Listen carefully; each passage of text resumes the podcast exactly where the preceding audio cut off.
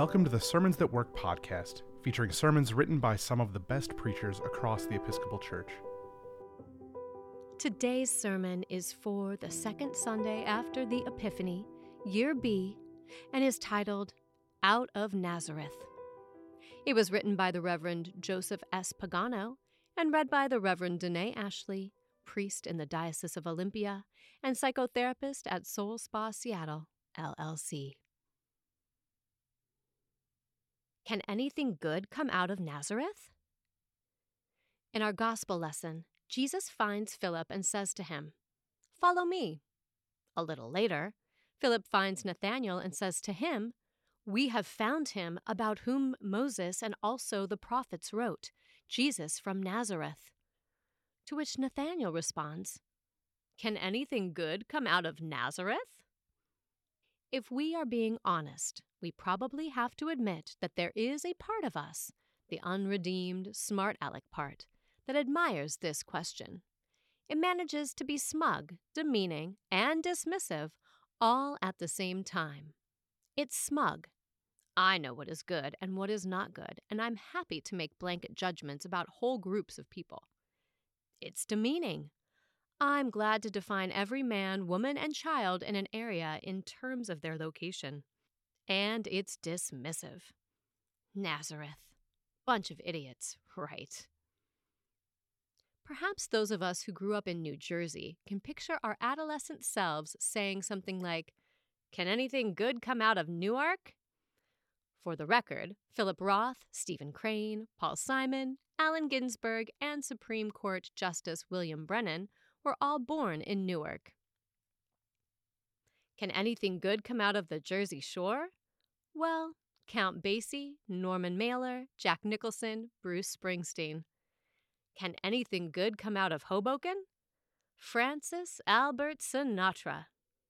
Yet, if you grew up in New Jersey, you also have probably been on the receiving end of questions like these. Tell someone that you're from New Jersey, and you're likely to hear them snicker and say, What exit? To which the smart aleck usually says something like, Exit 7, where you also get off in order to go to Princeton University, which has had over 35 Nobel Prize winners, which you might have known if you weren't from such a cultural backwater. So perhaps we might begin to see a question like Nathanael's isn't all that helpful. Notice, however, that in our gospel lesson, Philip does not respond like this.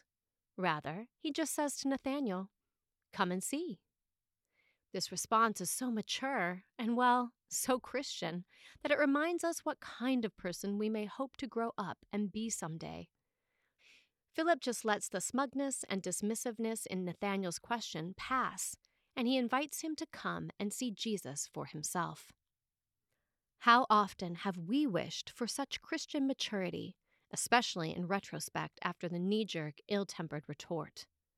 When one of these new atheist types says to us that religion and Christianity have been responsible for every social evil known to humankind, we wish we hadn't responded by asking if they had ever read the New Testament, or heard of St. Francis of Assisi, or Thomas Merton, or Dorothy Day, or Martin Luther King or by pointing out to them the studies that show religious people are more likely to give to charities than non religious people. We wish we would have just said, Why don't you come to my church sometime and meet some people who are tutoring kids, feeding the hungry, praying for peace, making music, worshiping God? Why don't you come and see for yourself? We wish we could be more like Philip. But alas, we have to admit that oftentimes we are more like Nathanael, even when it comes to dealing with people in our churches. How often have we expressed attitudes shaped more by popular culture and social media than by Christian charity in speaking of Bible thumpers from the South, tree huggers from California, and loony libs from the Northeast? Have you ever tut tutted whole groups of Christians, shaken your head, and exclaimed, Can anything good come out of that church? We may take some comfort and derive some hope from our gospel because, for reasons we are not told, Nathanael takes Philip up on his invitation to come and see Jesus. But you may have noticed that something unexpected happens on the way.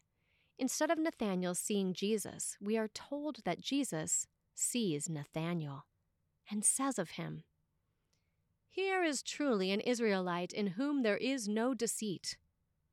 Notice, Nathanael doesn't see Jesus first. Rather, first, Jesus sees Nathanael.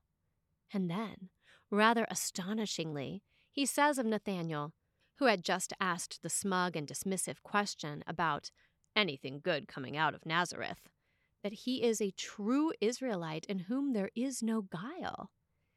This is extraordinary because Jesus knows what Nathanael just said about Nazareth, and yet he does not, as one might be tempted to, get into Nathanael's face and say, I heard you talking trash about my hometown. No, despite Nathanael's trash talking, Jesus says that Nathanael is a true Israelite. And in this act of Jesus seeing Nathanael and declaring him to be righteous, I think we see the salvation of his soul. The Lord knows what Nathanael said. He saw him under the fig tree before Philip called him. And nonetheless, Jesus sees him, and he loves him, and declares him a true Israelite.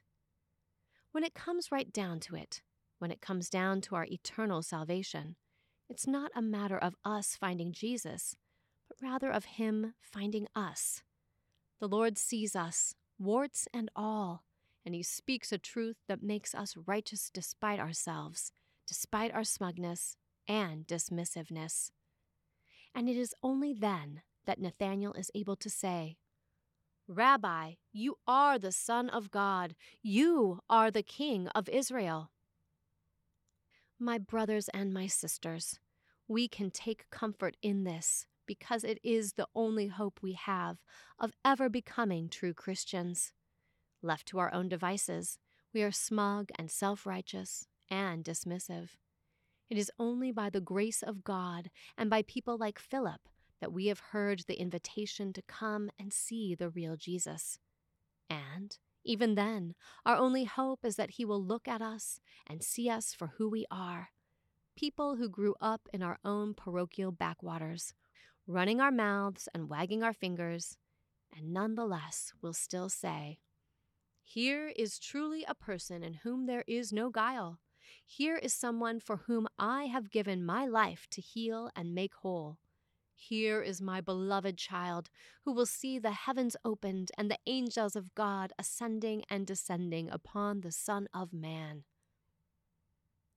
Can anything good come out of Nazareth? Can anything good come out of the church? Come and see. Better yet, come and be seen.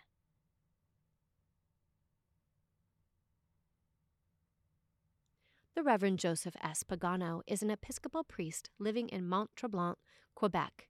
He is co editor of Common Prayer Reflections on Episcopal Worship and Saving Words 20 Redemptive Words Worth Rescuing. Joe proudly hails from the great state of New Jersey. Sermons That Work is an offering of the Episcopal Church's Office of Communication. For more free resources, including sermons, Bible studies, bulletin inserts, and more, visit episcopalchurch.org/sermons. We would love it if you'd rate, review, and subscribe to our podcast on your favorite podcasting platform. And while you're at it, share it with a friend.